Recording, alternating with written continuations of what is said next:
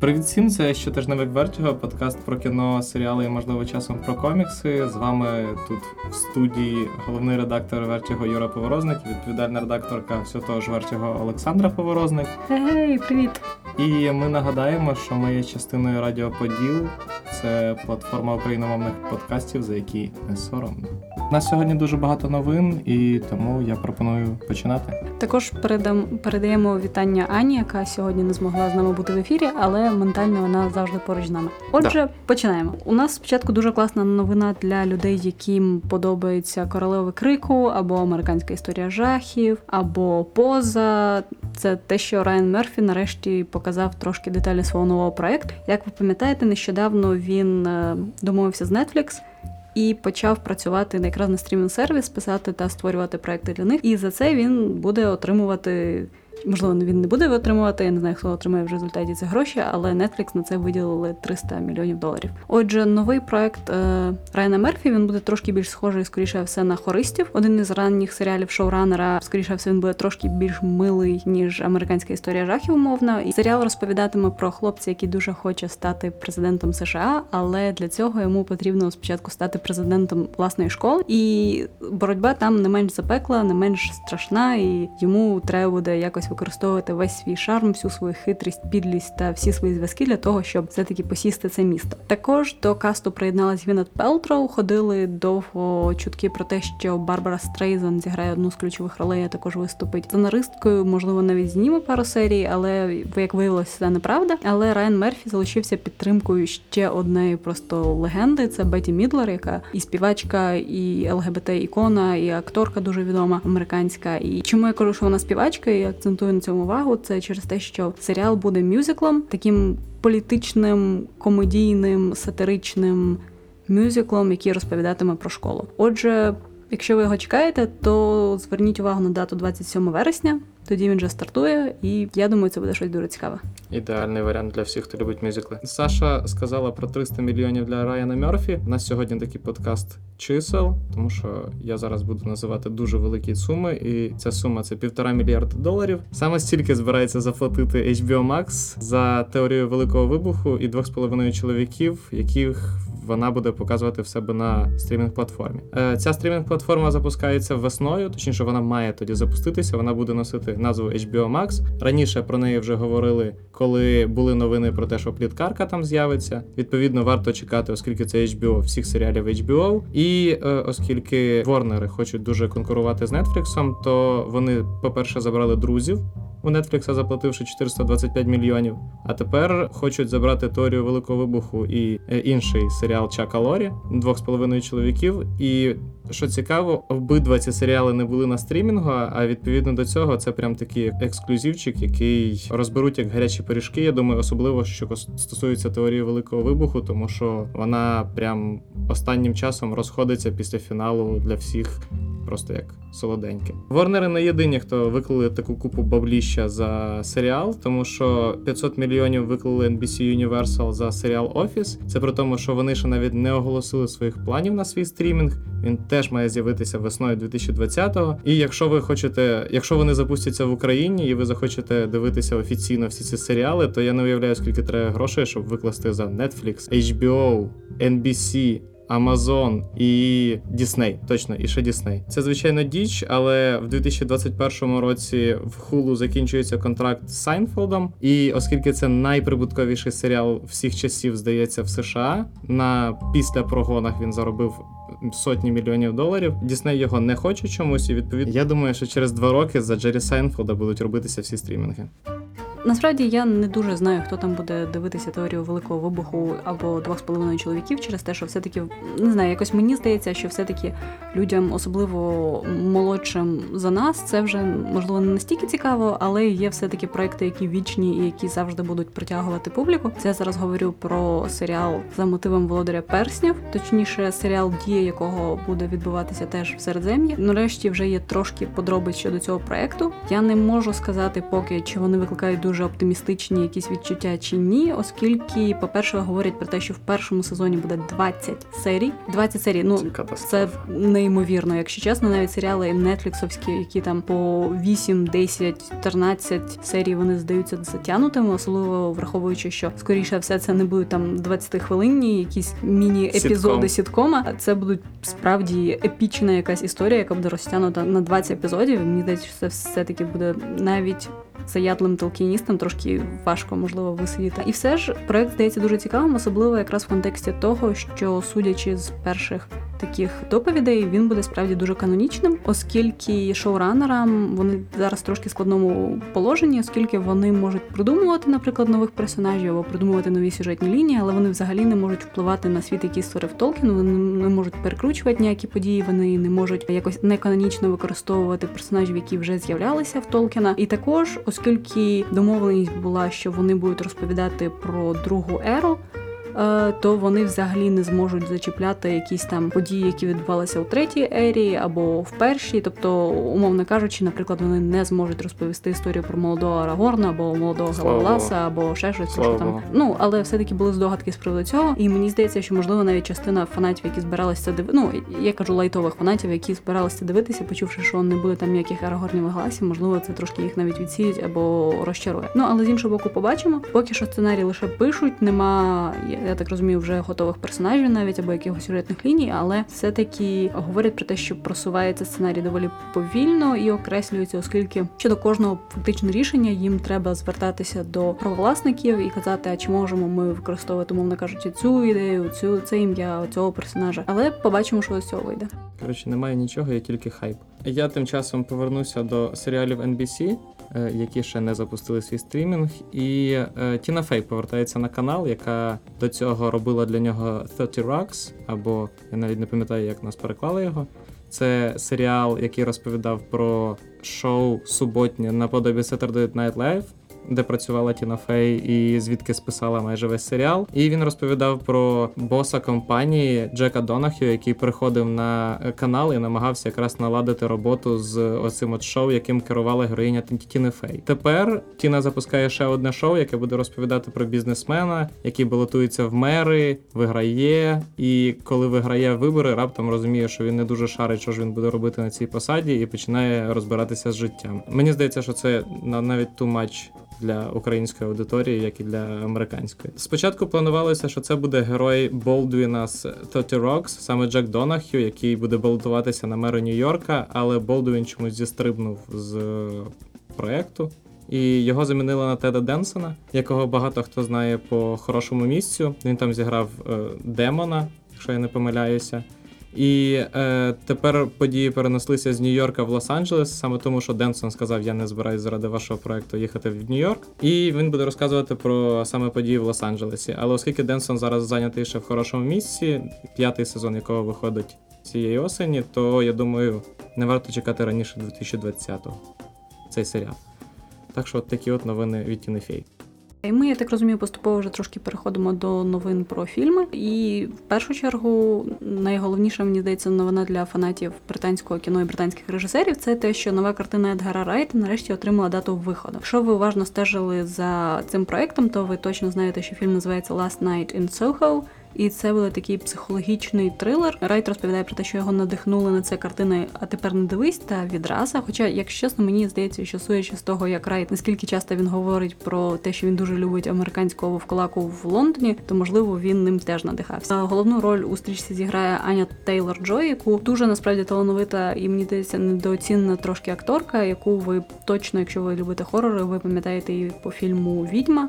Або по фільму Спліт, якщо ви Або любите по фільму Ш'ямалана. якщо ви любите Шямалана, да. І тому фільм насправді вже вийде 25 вересня 2020 року, трошки раніше навіть ніж ми очікували. І Райт, як тільки його закінчить, то скоріше все він візьметься за інший свій теж довгоочікуваний проект. Це сиквел Бейбі Драйвера. Але з іншого боку, сиквел Бейбі Драйвера, про який ми говорили минулого тижня, не варто його чекати раніше 22-го року, оскільки йому все таки треба ще час закінчити цей проект, а потім перейти на нову стрічку. потім покататися в престурі і взагалі. ну, знов таки так. Хай Райт робить оригінальні фільми. Що він буде от продовження возити? Ми перейшли до фільмів, але я вернусь до Нетфлікса. Тому що на Netflix вернувся Едді Мерфі і вернувся зі своїм новим фільмом Моє ім'я Долемайт, який розповідає про культового режисера часів Блексплойтейшена, якого звали Руді Реймур. І відомий він якраз франшизою Доломайт, яка розповідала зараз. Секундочку, тут треба зробити маленький explainer, тому що Блексплойтейшн я думаю, Саша краще розкаже, що таке Blaxploitation в двох словах. Ну окей, загалом, коли ми говоримо про Blaxploitation, то треба повернутися загалом до експлуатаційних фільмів, як великого такого жанру, який набув популярності в 60-х. Це по суті фільми, які брали зазвичай дуже сумнівної якості, але популярні серед фанатів. Вони брали якусь певну ключову ідею, наприклад, монашки нацисти або нацисти перевертні, або сильні темношкірі чуваки, які всіх стріляють, або ще якісь штуки. І по суті, якраз використовували цю тему на максимум, розкручували її. По суті, єдине що було цінне в цих фільмах, це було те, що вони якраз дуже сильно подобались фанатам, умовно кажучи, таких яких вузькоспеціалізованих направлень. І ці фільми зараз надихають там Квентіна Тарантіно, Родрігеса і інших любителів фільмів категорії Б. Отже, Blaxploitation – це якраз теж фільми такого напрямку, які розповідають по суті про сильних темношкірих жінок або сильних темношкірих чоловіків, які займаються сутенерством або іншими стереотипними видами діяльності, або намагаються там, я не знаю, грабувати казано, або ще щось таке роблять. До речі, яскравий дуже приклад Blaxploitation – це якраз е, франшиза Шафт. Або Люк Кейдж або Люк Кейдж в Марвел в коміксах. Тому, якщо ви зацікавилися цим напрямком, то подивіться шафта на Нетфліксі. Він теж сумнівний, але в принципі доволі фановий і може сподобатися. Да, А чого я просив Саші explainer по Blaxploitation? Тому що Долемайт свій час розповідав про сутенера, якого посадили на 20 років за якісь кримінальні ділішки, а його насправді підставив його партнер, і він відходить виходить з тюрми і починає мстити своєму партнеру, будучи сутенером. Да. Сам е, Руді Реймур, якого зіграє Едді Мерфі, він дуже дуже культова е, фігура для чорної культури 60-х. Він був стендап-коміком, і я думаю, що він в принципі вплинув і на Едді Мерфі як коміка. І тому для самого Мерфі, який давненько вже не з'являвся в великих проєктах, це особливий проєкт. Плюс, крім до того всього, разом з Мерфі там зіграють Кіган Майкл Кей, Кріс Рок і навіть з'явиться Snoop Dogg. Прем'єра має відбутися в Торонто, а на Нетфліксі фільм вийде скоріше все в жовтні. Але для фанатів стендапу, якщо серед наших слухачів такі є, це така підводочка до доволі цікавої новини, тому що Мерфі говорив, що він хоче повернутися до стендапу, і ходили розмови про те, що Netflix може заплатити йому 70 мільйонів доларів за те, що він запише свій стендап спешл саме на Нетфліксі. І враховуючи, що він знімає фільм для Нетфлікса, і до цього був в гостях Джері Сайнфелда, якраз де і сказав про цю штуку, про те, що він повернеться в стендап. Я думаю, що Мерфі вже рахує гроші. І, до речі, почувши цю цифру, я подумала, що справді, мабуть, не настільки абсурдно, що Netflix платить Райану Мерфі 300 мільйонів доларів за 5 років співпраці. Тому да, скоріше все, у відповідь на моє риторичне запитання з першої новини, скоріше все гроші йдуть йому. І також у нас класна новина для любителів хорорів. Якщо вам сподобався перший сезон серіалу Прокляття дому на схилі, то у нас є нарешті новини з приводу другого сезону. Багато читачів часом жалілись в коментах на те, що навіщо знов продовжують класний серіал, невже не можна було його залишити на першому сезоні. І тут трошки роз'ясню продовження дом прокляття дому на схилі. Це буде абсолютно інша історія, оскільки серіал продовжили в форматі якраз антології, е, щось на кшталт американської історії жахів, наприклад. Тобто перший це сезон Мерфі. Райан Мерфі це вплив на Райана Мерфі, і, так. і, і тому другий сезон якраз розповість про іншу історію. І скоріше все там теж буде будинок з приводами. Е, другий сезон буде називатися The Haunting of Bly Manor. Його перше джерело літературне це роман The Turn of the Screw Генрі Джеймса. І що цікаво, що попри те, що це буде абсолютно інша історія, то частина касту повернулася на другий сезон, і вони вже зіграють геть інших персонажів. Знов таки тут справді відчувається вплив Райана Мерфі, який теж любить знімати серіали антології і знов і знов використовувати одних і тих самих акторів, але вже в інших ролях. Але сподіваємось, що хоча б цього разу ці актори зіграють інших вже персонажів, і хоча б по одному, а не так як Мерфі буває, що п'ять акторів грають всіх персонажів в сезоні і часом грають трьох людей. І також шоуранер ще сказав, що новий сезон буде набагато страшнішим за перший. І якщо це чесно, як людина, яка дивилась перший сезон, і яку він справді травмував, мені здається, на все життя, я не уявляю, куди це буде страшніше, як це може бути. Але перш ніж шоуранер проекту Фланеган зможе взятися нарешті за цей серіал, він мусить спочатку допрацювати над продовженням сяйва, над фільмом Доктор Сон Він до нього пише сценарій, і судячи з усього, це буде. Хоча здавалось би, продовження сяйве це звучить як щось таке прям богохульне і жахливе, але все-таки мені здається, судячи з того, що Майк Фленіган тут залучений, це буде справді непоганий фільм. Це буде страшно, і це ще це подвійна катастрофа. Насправді в нас подкаст імені Нетфлікса продовжується, і в нас куточок політичних новин. Справа в тому, що на Нетфліксі вийшов Netflix, точніше випустив перший тизер серіалу The Crown Корона, який вийде 17 листопада. Це вже третій сезон серіалу, і це перший сезон, коли королеву Єлизавету II зіграє. Не Клер Фой, як в перших двох сезонах, а Олівія Коулман. Новий сезон охопить часи прем'єрства Гарольда Вілсона, який з перервами був при владі з 66 по 76 рік. І е, в цьому сезоні представлять кілька важливих персон, які, я думаю, неодноразово з'являться в наступних сезонах. Наприклад, Камілу Шенд, яку більшість знає як Камілу Паркер Боулз, яка є другою дружиною принца Чарльза і однією з причин скандалів принцеси Діани з королівською сім'єю. Можливо, це покажуть, хоча я дуже сумніваюся, що це покажуть, звичайно. Сама Діана в цьому сезоні не з'явиться, тому що вони з Чарльзом познайомилися в 77-му. Я думаю, це прибережуть на або на самий фінал, або на початок четвертого сезону. І в тому самому четвертому сезоні з'явиться і Маргарет Тетчер, і її зіграє Джиліан Андерсон. Враховуючи, що Джиліан Андерсон грає на Нетфліксі в Sex Education маму підлітка, яка є сексологом, і тут вона буде грати Маргарет Тетчер, то Netflix це прям, прям я не знаю, як назвати це. Нова вершина для Джиліан Андерсон після X-файлів. Е, крім Олівії Коулман, яка замінила Клер Фой, буде ще кілька замін на полі головного касту. Наприклад, принцесу Маргарет, яку грала Ванеса Кірбі, зіграє Хелена Бонем Картер. І загалом каст трошки зістарять, тому що третій, четвертий сезони вони будуть продовжуватись десь до початку 90-х. Я так розумію, останні два сезони, тому що всього має вийти 6 сезонів серіалу, будуть вже зі старшою акторкою, яка зіграє королеву, я так розумію, в 2000-х.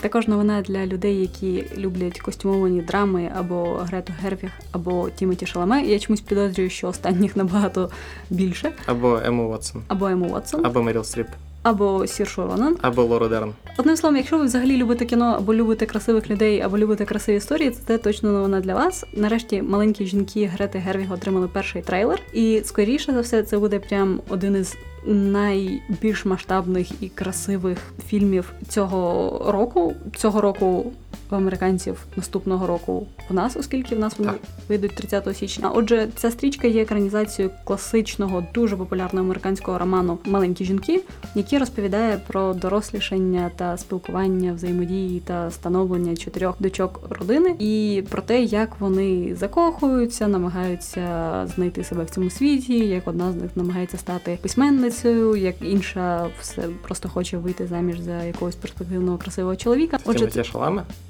Ні, Тімоті Шал...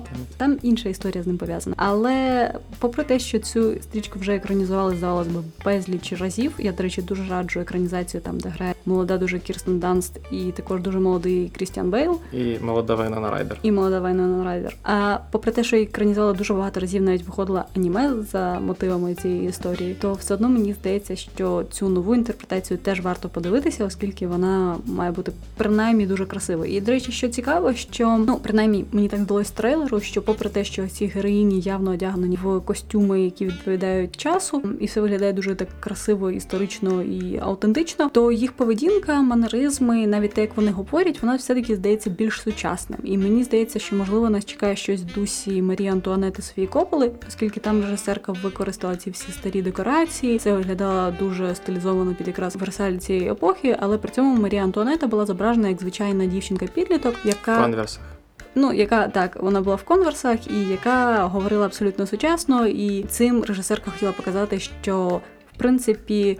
Чи ти королева майбутнє Франції, чи ти звичайна дівчинка Лос-Анджелесу, є спільні якісь речі в вашому досвіді дорослішання, і тому, в принципі, вони не сильно відрізняються одне від одного. Тому побачимо вже 30 січня, але я думаю, це буде дуже цікавий проект. Мені взагалі цікаво, чи, по-перше, чи Меріл Стріп отримає номінацію за цей фільм, тому що, а чо ні?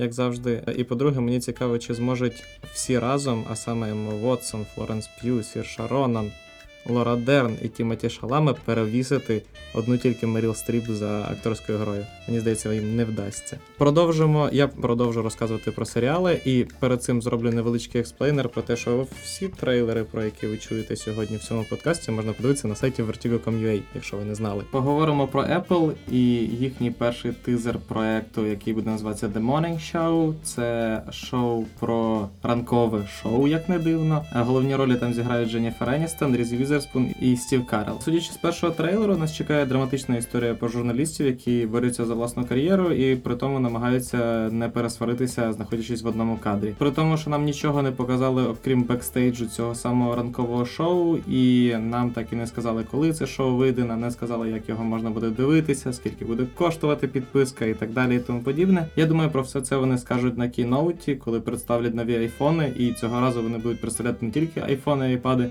а й нові серіали. Welcome to the show, Apple.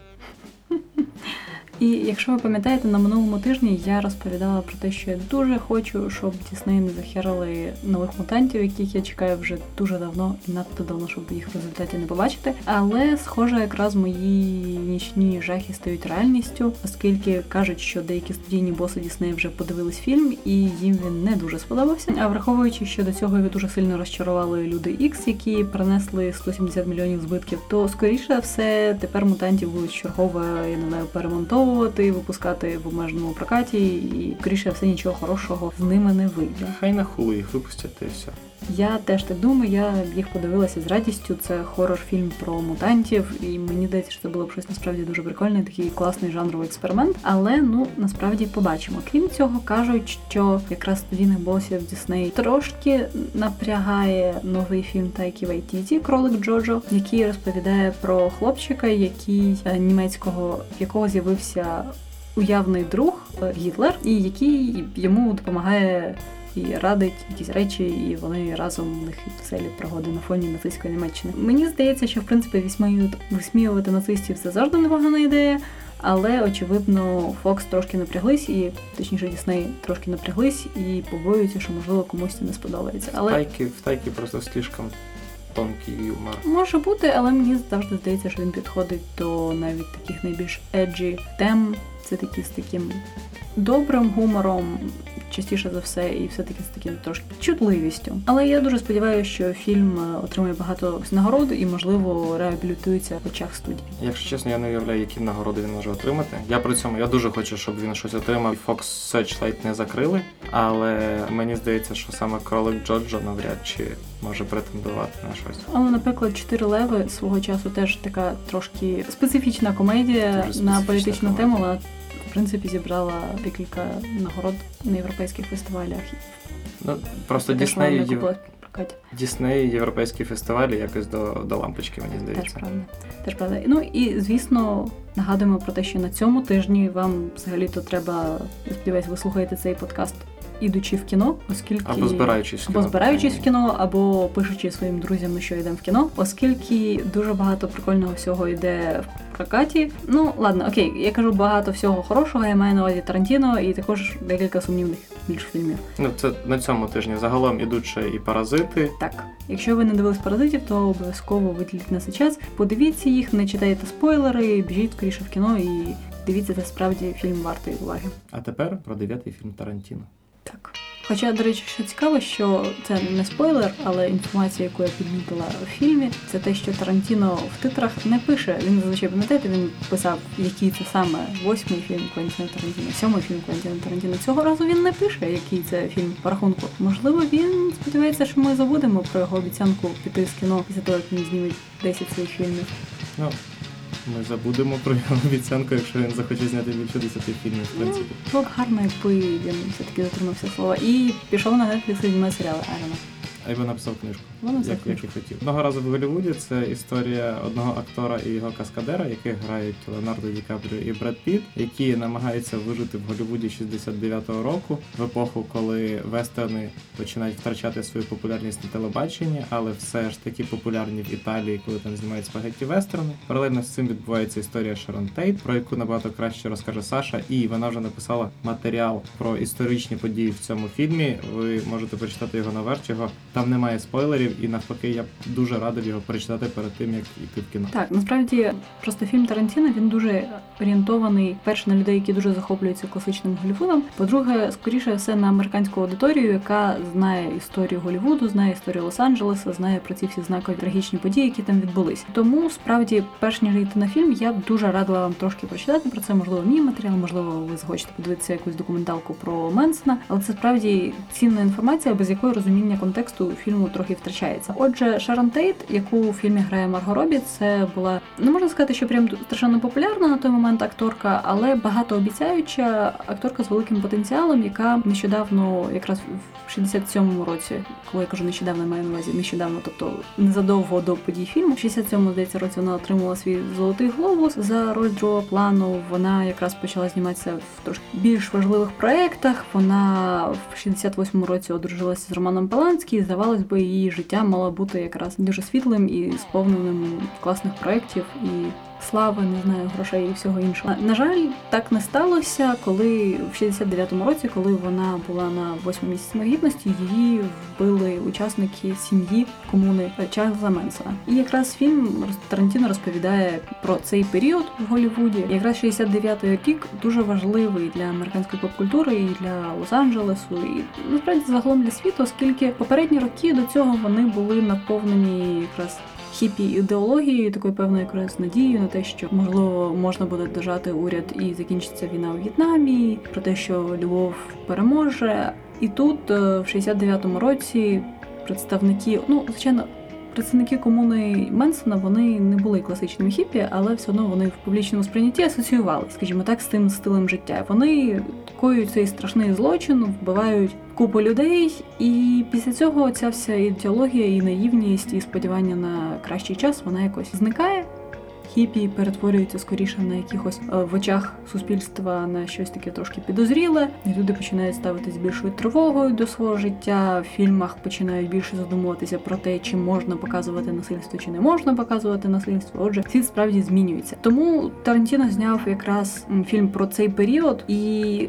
Через те, що, по-перше, для нього він дуже особистий. На той момент він також жив в Лос-Анджелесі і здається, Лос-Анджелесі, а де бо десь на околицях Лос-Анджелесу, і йому було 6 років. І звісно, він е, пережив і ці події, і з іншого боку, він також бачить як режисер, як фанат величезної американської поп-культури про те, як це все вплинуло на американський світ, на сприйняття людей. Тому дуже раджу подивитися і цей фільм, і почитати про Менсона, оскільки ну це, мабуть, одна з найбільш таких особистісних, ліричних, ностальгічних робіт Тарантіно, який ми завжди його сприймаємо як такого бунтівника. А тут він насправді дуже милий і неочікуваний. Тому дуже раджу подивитися. І на цій сумній ноті ми перейдемо до ще більш сумних фільмів цього тижня прокату, наприклад, до фільму Тора і загублене місто, який є екранізацією дитячого анімаційного фільму, який називався. Чорт, я не пам'ятаю, як він називався в оригіналі. Дора- The Explorer. Dora the Explorer, да. В, на, в наших теренах люди знають його як Даша путешественниця. Да, следопит. Господи, та, Паша, ти дивився? Да. Ну, це взагалі кінокритик. Даша. Я карта! Да, як карта, я рюкзак, я пам'ятаю теж це, я теж це дивився.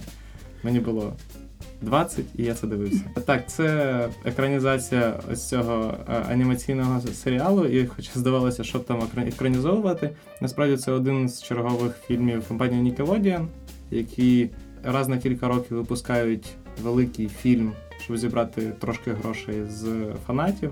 І це один з тих самих прикладів. Кілька хороших акторів, таких як Майкл Пенья і Єва Лонгорія. Майже індіана Джонсівська історія, трошки гумору, штуки з є карта і є рюкзак. Я думаю, потрібно, можливо, навіть буде показати Даші, де вибачте, показати Дорі, де на екрані знаходиться якийсь предмет. Думаєш? Ну, думаю, вона зупиниться, подивиться в зал і такий, де знаходиться сундук?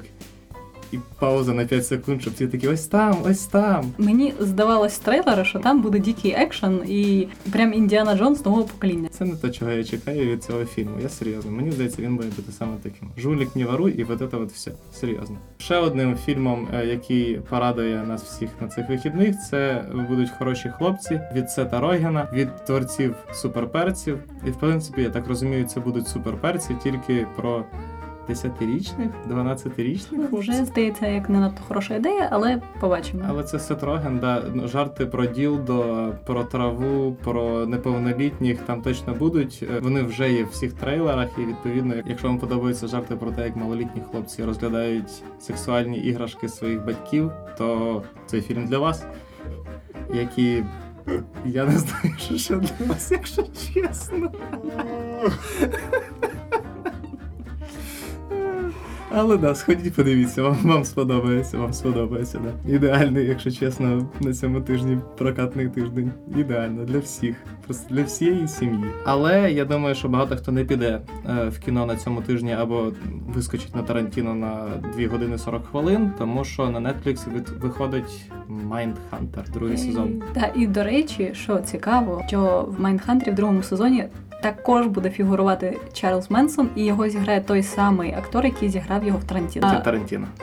не зовсім. Це був не Квентін Тарантіно? Це був не Квентін Тарантіно. І другий сезон теж, судячи з трейлерів, буде динамічним, розумним, наповненим цікавими історіями з реального життя. Цікавими, коли я кажу цікавими, я маю на увазі абсолютно страшними і такими, що ви потім не заснете. Але серіал справді варто дивитися. Він дуже якісно зроблений, дуже класний. Якщо ви ще не бачили перший сезон, обов'язково раджу подивитися. Особливо, якщо вам подобаються True Crime подкасти Або соціологія. або соціологія. Ви ідеальний тоді глядач цього серіалу. Серіал розкаже про події в Атланті, здається, кінця Мгм. 60-х, про вбивства дітей підлітків. 70-х. Вибач, 70-х дітей підлітків в Атланті. Я не буду нічого спойлерити, тому що я насправді не знаю, що там відбувалося, і дуже сильно чекаю другого сезону. Тому tune in на Netflix і будемо дивитися. І чекайте від нас матеріал, звичайно. Також у нас для вас хороша новина. Якщо ви хочете більше дізнатися про новий фільм Тарантіно, я сподіваюся, на той момент ви вже його подивитесь. Ми у нас буде спеціальний випуск подкасту, в якому ми будемо його обговорювати, можливо, навіть з якимось спешл guest, розкажемо, можливо, зі спойлерами, обговоримо, поділимось чесним враженням. Тож тюнен. Давайте так, ребята. Ви в коментарях казали, що ви хочете більше обговорень, більше оцього та цібятіни і так далі. Ми запустимо ще один подкаст, в якому будемо нести просто откровенну ахінею, будемо спойлерно обговорювати фільми, будемо, можемо, можливо, навіть матюкатися. Не факт. Не факт, але да. І сподіваємося, що на наступному тижні випустимо цю штуку. А на сьогодні все. З вами були редактори сайту Vertigo, Vertigo, Vertigo.com.ua. І якщо ви нас ще не читаєте, то ви робите величезну помилку. Добре, що ви нас Нас хоч... що ви вас слу- Добре, що ви нас слухаєте, хоча б да. Е, тому Саша, прощайся, дякую, що це все. так. Все, чуваки. Дякую, що ви нас слухаєте. Приємного вам тижня. Have fun. І слухайте нас наступного тижня. Розповідайте своїм друзям, шерте, пишіть коменти, але тільки приємні. Yeah. Гуд, як то кажеться, бай.